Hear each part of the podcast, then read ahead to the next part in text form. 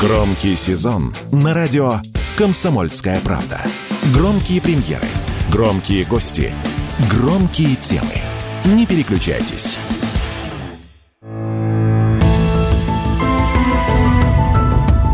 Медсовет. Все, что вы хотели знать о медицинских открытиях, новых лекарствах и даже врачебных тайнах. Здравствуйте, в студии Вероника Борисенкова. В эфире программа «Медсовет». Будем говорить о медицинских открытиях, новых лекарствах, врачебных тайнах. Узнаем последние новости из мира медицины, неизвестные факты об известных болезнях и, конечно, будем общаться Здоровые новости. Минздрав предложил создать базу данных россиян с самыми распространенными заболеваниями. По словам представителей ведомства, регистр должен представлять собой информационный ресурс, с помощью которого медики могли бы обмениваться оперативной информацией. Это помогло бы улучшить помощь пациентам, страдающим самыми частыми заболеваниями, считают в министерстве. Там не уточнили, какие именно категории болезней будут включены в этот регистр. Но, скорее всего, речь идет о персональных данных, информация о перенесенных болезнях, болезнях, оказанной медицинской помощи, выписанных лекарствах и так далее. Россиян с ожирением с 2009 года стало на 36% больше, это сообщил министр здравоохранения Михаил Мурашко. Он отметил, что этому способствовала, в частности, пандемия коронавируса. По данным главы ведомства, в стране ожирением страдают почти 3,5 миллиона человек. В связи с ростом избыточной массы тела у людей до 2025 года Россия суммарно может потерять до 4% ВВП, предупредил министр. В Москве начали выпуск препаратов для лечения онкологических заболеваний с помощью света. На ранних стадиях такой метод может заменить хирургическое вмешательство. Препарат вводит пациенту, он накапливается в опухолевых клетках, затем активируется лазерным или светодиодным излучением. Так новообразование практически полностью разрушается. По словам мэра Москвы, планируется выпускать до 40 тысяч флаконов в год. Фотодинамический метод пользуется достаточно большой популярностью, в том числе среди пациентов с раком молочной железы, так как позволяет минимизировать воздействие воздействия и сохранить ткани, говорят эксперты. Я только спросить. Общаемся с известными медиками, учеными и медэкспертами. Здравствуйте! В эфире программа «Медсовет» в студии Вероника Борисенкова. 15 октября во всем мире и в нашей стране тоже отмечают День борьбы с раком груди. Это заболевание одно из самых распространенных среди онкологических. В основном от него страдают женщины. По данным Всемирной организации здравоохранения, каждая восьмая женщина на планете. Сегодня мой гость – врач-онколог, мамолог, хирург стационара научно-клинического центра номер 2 Российского научного центра хирургии имени академика Петровского, доктор медицинских наук Анатолий Анатолий Васильевич Ливанов. Анатолий Васильевич, в России рак груди занимает среди злокачественных опухолей первое место. И прирост за последние 10 лет, вот я увидела такую статистику, почти 40%. Почему число пациентов только растет и не уменьшается? Безусловно, это так. Это не только в России. Это тенденция такая прочная. Она существует во всем мире. Почему однозначно увеличивается количество пациентов? Я не могу однозначно сказать. Хотя причина одна, возможно, и есть. Я не говорю, что наши женщины стали более дисциплинированы, но тем не менее у нас вот что появилось. У нас появились методы доступной инструментальной диагностики. Поэтому здесь прирост заболеваемости одна тоже из причин, потому что мы стали не просто пальпировать пациентку, когда она придет, а у нас есть методы инструментальной диагностики, которые совершенствуются даже быстрее, чем, в принципе, мы, наши навыки. И я сегодня пациенткам очень честно достаточно говорю, умирают не от рака молочной железы, а от запущенных так называемых форм. И вот в основе этих выявленных запущенных форм, как правило, в большинстве случаев это игнорирование вот этих вот походов в поликлинику для исследований.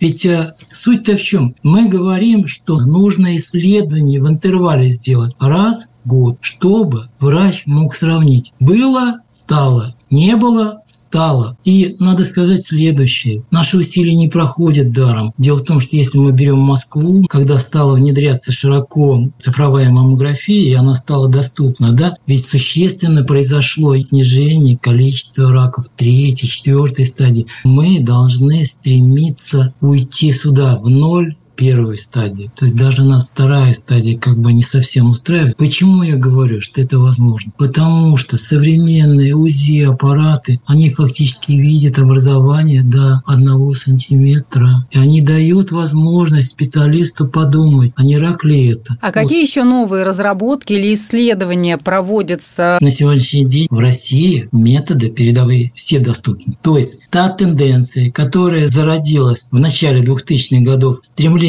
к органосохраняющим операциям, уйти от калечащих операций мастектомии, она широко применяется. Другое дело, допустим, когда большие опухоли, запущенные раки. И тем не менее, если речь идет о хирургическом методе, то, как правило, все равно стремятся сделать с органосохраняющую операцию. Очень здорово, мы в этом плане, ну, не скажу, что конкурируем, но мы никак не отстаем. По препаратам, ну, таргетные препараты появились, да, допустим, я вам скажу, что тройной негативный рак молочной железы, ну, наверное, лет пять назад сложно было лечить, условно, но, тем не менее, препараты-то появились. Посмотрите, наверное, 4 года, 5 назад появилась иммунотерапия, не химиотерапия, а иммунотерапия рака. Сейчас в России в этом плане делается все достаточно хорошо. Анатолий Васильевич, а вот если про статистику, у кого чаще диагностируется рак молочной железы? Мне попались такие цифры, что 75% случаев приходится на женщин старше 50. Ну, в целом, да. Но молодой возраст, там больше агрессивных раков. Вот, вот в чем дело. Причину однозначно, вот какой-то одной. Почему так происходит, я не могу сказать сказать. Их много причин. Там наследственный фактор там есть до 10%, да, вредные какие-то факторы есть, поздние роды, там много вот этих факторов. Каждая цепочка, каждый случай рака, он в какой-то степени, если детально посмотреть, будет своеобразным и индивидуальным. Анатолий Васильевич, а вот хотелось развеять мифы такие. Приходилось иногда слышать, что частое ношение бюстгальтера может провоцировать рак груди. Это все-таки правда или миф? Не думаю, что правда. Еще одно утверждение. Грудь большого размера является фактором риска. А это правда или миф? Здесь немножко думаю, что кто-то, кто-то там не так подал мысли. Я вам скажу, почему. Грудь большого размера является риском для врачей, диагностов. Почему? Если мы говорим, что УЗИ, значит, мы датчиком можем везде все посмотреть. Ну, датчик заводишь по молочной железе, и мы все области молочной железы посмотрим. Так вот, большая молочная железа, она в кассету полностью, она не уместится. Маммограф щелкает вот эту переднюю часть молочной железы, которую максимально он возьмет, там ничего нет. А вот ретромамарное пространство, оно остается неосмотренным. Там-то чуть-чуть, я с цифрами буду не точно, но приблизительно, там до 12% раков так называемых. Это должно быть осмотрено. И специалист должен подумать, да, возможно, нужно сделать МРТ, чтобы ретромамарное пространство досмотреть. А какие вообще исследования молочных желез? Это маммография, УЗИ, МРТ? Чем они все отличаются, когда назначаются? Признано так, что до 39 лет, с 18 женщины должны делать УЗИ. После 39 лет маммографию. Почему? Потому что исходно мы должны представлять, что до 39 лет женщина ну, молодая, гормональный профиль такой-то, и молочные железы представлены железистой тканью. Наступит беременность, и железистая ткань будет продуцировать молоко. На фоне железистой ткани при УЗИ очень хорошо видны образования. И на фоне железистой ткани эти же образования на маммографии не будут видны. Теперь женщина взрослеет. На фоне перестройки гормональной железистая ткань постепенно заменяется на жировую. На фоне жировой ткани мы практически все видим на рентгене и на УЗИ не все видим. Теперь метод МРТ. Зачем он нужен и чем он полезен? Существует так называемая плотность молочной железы. Не по ощущениям, а рентгенологическая плотность. То есть это от темного к белому. То есть вот А, Б, С, Д. Вот белая такая матовая железа – это Д, плотность железы, рентгенологическая плотность. Такого же светлого цвета также выглядит и опухоли, узлы. Поэтому за высокой плотностью железы мы этот белый узел, мы не увидим его. И вот тогда при такой высокой плотности специалист назначает МРТ с контрастом. Сейчас, значит, не на смену, а в дополнение приходит томосинтез маммографический. Это срезы, делает тонкие-тонкие тонкие срезы вот э, всей молочной железы, быстро причем. Там, допустим, срезов 50. И вот где-то на 14-15 срезе мы видим образование, и мы должны сделать биопсию. Контрастная маммография есть. Она очень хорошая, хороша, подкупает простотой, но в плане МРТ это вот это мамарное пространство, как я говорил, МРТ видит. На маммографии мы не увидим. А вот самодиагностика, самообследование женщинам советуют это делать,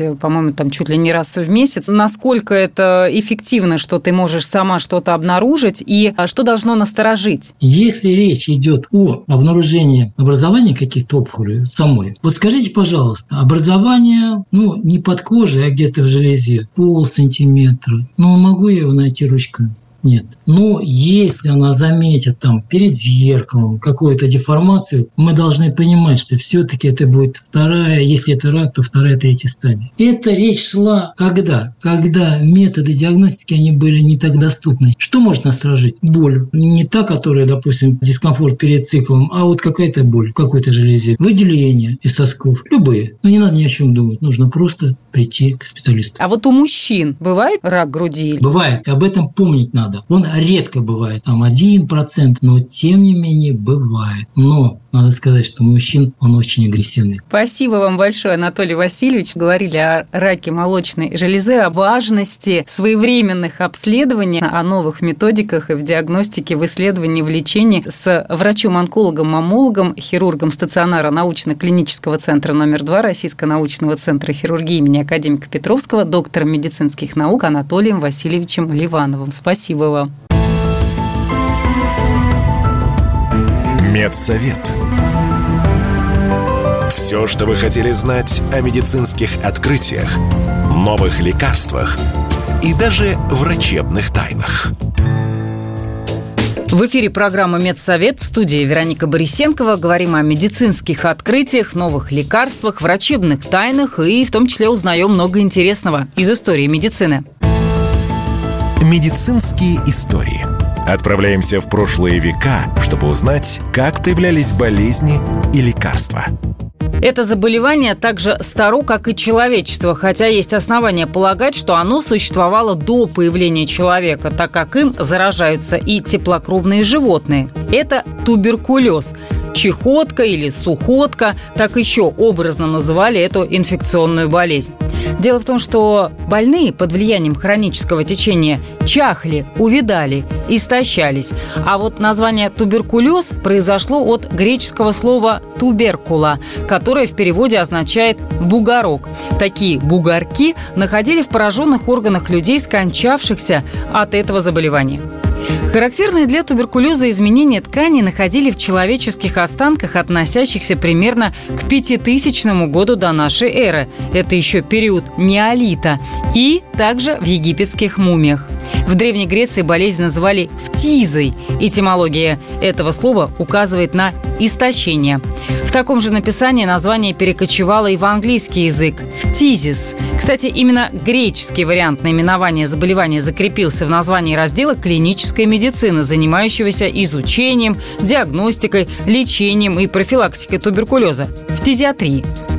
Сохранившиеся записи анамнезов и труды медиков, начиная с Гиппократа и безымянных ученых Древнего Китая, позволяют судить, что пораженность туберкулезом во все времена была обширной, а с развитием цивилизации и возвышением городов только росла. Масштабы распространения достигли своего пика в конце 19-го, начале 20 веков, когда туберкулез стали называть белой чумой. Не случайно эта болезнь упоминалась в произведениях Достоевского, Чехова, Диккенса, Дюма, в полотнах художников Клотта, Максимова, Поленова, в операх Верди, Пучини. Туберкулезом болели и умерли от него Белинский, Добролюбов, Чехов, Шопен и многие другие известные люди. В позапрошлом веке туберкулез был страшным бичом в самых передовых странах того времени, в том числе и в России. Диагноз считался почти смертельным приговором. Средняя продолжительность жизни больных не превышала 3-5 лет. При этом, в отличие от многих других инфекций, туберкулез имеет хроническое и часто скрытое течение, что повышает вероятность распространения этой инфекции больным человеком многократно. Считается, что за год зараженный открытой формой туберкулеза заражает в среднем 10-15 человек. О природе этого заболевания велись многочисленные споры до 24 марта 1882 года. Именно в этот день немецкий ученый Роберт Кох сообщил миру об открытии возбудителя туберкулеза. Бациллу назвали в честь исследователя палочкой Коха. И это был прорыв. Теперь, когда инфекционная природа туберкулеза не вызывала более сомнений, предстояло найти вакцину. Но она появилась лишь спустя 36 лет. В 1918 году французские ученые Кальмет и Герен открыли противотуберкулезную вакцину БЦЖ, а первую прививку сделали через три года новорожденному. И по сей день БЦЖ остается единственной доступной противотуберкулезной вакциной, по-прежнему обязательной во всех многих странах, в том числе и в России. Не менее 36 лет, прошедшие между обнаружением возбудителей и открытием действенной вакцины, были потрачены не напрасно. За это время зародилась и усовершенствовалась массовая диагностика туберкулеза. В 1907 году австрийский педиатр Клемен Спирке разработал накожную туберкулиновую пробу, попутно введя в медицину понятие аллергии. А француз Шарль Манту предложил более действенную внутрикожную или подкожную реакцию. Его метод позднее доработал немец Феликс Мендель. Проба Манту на протяжении целого столетия оставалась основным методом диагностики туберкулеза у детей и лишь сравнительно недавно стала уступать позиции более современному диаскин-тесту. Кстати, по некоторым данным, каждый третий среди нас – латентный носитель палочки Коха, а новые случаи заражения происходят каждую секунду. От туберкулеза продолжают умирать до 5000 человек ежедневно. Он убивает больше людей, чем малярия и спид вместе взятые. Российским врачам хотят разрешить назначать БАДы в качестве лекарства. Сейчас они могут только рекомендовать добавки пациентам. О плюсах и минусах данной инициативы расскажем в нашем сюжете. Говорит, что Российским врачам разрешат назначать пациентам биологически активные добавки. Законопроект, разработанный аппаратом правительства, уже поддержали в Кабмине. По нему наделят правом назначать БАДы в качестве лечения, определяя его схему и указывая дозировку препаратов. До этого медики могли лишь порекомендовать человеку принять витамины или другие средства, а выписывать имели право только лекарства. У экспертов данная идея вызвала немало вопросов. Во-первых, требования к БАДам не такие жесткие, как лекарствам, поэтому врач не может до конца знать, что именно рекомендует пациенту. А во-вторых, медик может быть финансово заинтересован выписывать те или иные добавки. Об этом радио «Комсомольская правда» рассказал сказала врач-терапевт Татьяна Романенко и количественный и качественный состав может весьма как бы отличаться от того, что указано на этикетке. Поэтому, наверное, в качестве лечебного средства БАДы назначать не целесообразно. Вопрос еще всегда такой, как бы этически возникает. Зачастую производители БАДов предлагают какие-то бонусы врачам. Если как бы с фармкомпаниями здесь этот вопрос уже решен, и существуют специальные строгие правила, чтобы врачи не назначали те препараты, которые предлагает фармакопания фармацевтическая компания. Здесь этот процесс сложно будет каким-то образом проконтролировать. Одна из целей, обозначенных авторами данной инициативы – регулирование рынка БАДов. Однако, по словам экспертов, у нас в стране до сих пор нет классификатора этих добавок, поэтому начать стоит именно с этого. Такое мнение радио «Комсомольская правда» высказал директор Ассоциации независимых аптек, глава Альянса фармацевтических ассоциаций Виктория Преснякова. Безусловно, в России должна быть сформирована культура потребления БАД. У нас нет такой культуры. Вопрос в том, что я пока не вижу механизма и процедуры, как они будут выписывать. Самое главное, чего нет в России, нету классификатора БАДов. С этого бы я бы начала. И, безусловно, тут надо четко понимать, что должны назначаться только БАДы, зарегистрированные официально в нашей стране. Продажи биологически активных добавок в России продолжают расти. В первой половине этого года россияне купили БАДов почти на 60 миллиардов рублей. Выручка на этом рынке увеличилась на 7% по сравнению с прошлым годом. Юрий Кораблев, Радио «Комсомольская правда». А мы продолжаем. В эфире программа «Медсовет». Все самое важное, интересное и неизвестное из мира медицины. А еще здесь можно получить советы и рекомендации от специалистов, не записываясь на прием. Без рецепта. Советы врачей, как сохранить свое здоровье и иммунитет. Исследователь процессов старения из Гарварда Дэвид Синклер поделился секретами долголетия и способами помолодеть. Профессор кафедры генетики утверждает, что обратить старение вспять может каждый, если полностью изменит образ жизни и откажется от вредных привычек. Ну, например, от спиртного. По его словам, трезвость продлевает молодость мозга, тогда как каждая порция алкоголя, наоборот, ускоряет старение. Также он советует почти исключить из рациона сахар и продукты животного происхождения, заменив их на растительную пищу. В первой половине дня специалист рекомендует выпивать йогурт с добавлением полифенолов, натуральных антиоксидантов, а на протяжении дня пить зеленый чай, богатый антиоксидантами. Также, по словам ученого, лучше не нагружать организм большими объемами пищи. Занятия спортом помогают улучшить когнитивные способности, скорость реакции и настроения, избавиться от стресса и ускорить метаболизм. Как заявляет фитнес-тренер Максим Колосов, даже придерживаясь бытовой активности, можно значительно повысить показатель здоровья. Не обязательно покупать абонемент в тренажерный зал и записываться на занятия йогой, хотя консультация тренера, определение своего типа телосложения и индивидуальная программа тренировок точно не будут лишними. Добавить движение в жизнь помогут пешие прогулки, утренняя зарядка, зарядка, любимые подвижные игры или танцы. Можно купить пару тренажеров для оборудования домашнего спортзала, делать растяжку и выполнять простые упражнения, не вставая с постели. Только регулярно. Трихологи напоминают, что правильное мытье волос улучшит их состояние и внешний вид. Перед мытьем головы обязательно расчешите волосы. Так вы избежите спутывания и сможете нанести шампунь и бальзам более равномерно. Хорошо смочите волосы. Горячая вода заставляет сальные железы работать интенсивнее и может вызвать перхоть, поэтому оптимальная температура для мытья головы 40-50 градусов. Легкими массирующими движениями, начиная от лобной части головы, наносите шампунь по росту волос волос. Делать это нужно только в одном направлении от корней к кончикам, чтобы не повредить структуру волоса. Кстати, прохладная вода приглаживает чешуйки волоса и облегчит расчесывание. Промокните волосы полотенцем, ни в коем случае не трите, так вы их травмируете. И еще не забывайте, что чем чаще вы моете голову, тем быстрее голова грязнится. Сладкая на ночь вызывает кошмары. Исследователи советуют не злоупотреблять перед сном молочкой, шоколадками, печеньками и другими сладостями. Оказалось, что из-за этих продуктов организм нагревается и чувствует себя некомфортно, а повышенный метаболизм, ведь еду нужно еще и переварить, и температура возбуждают мозговую активность. Из-за этого увеличиваются шансы на то, что ваш мозг будет показывать вам в ночи ужастики и кошмары. С вами была Вероника Борисенкова и программа «Медсовет». Не болейте и будьте здоровы. Медсовет. Все, что вы хотели знать о медицинских открытиях, новых лекарствах и даже врачебных тайнах –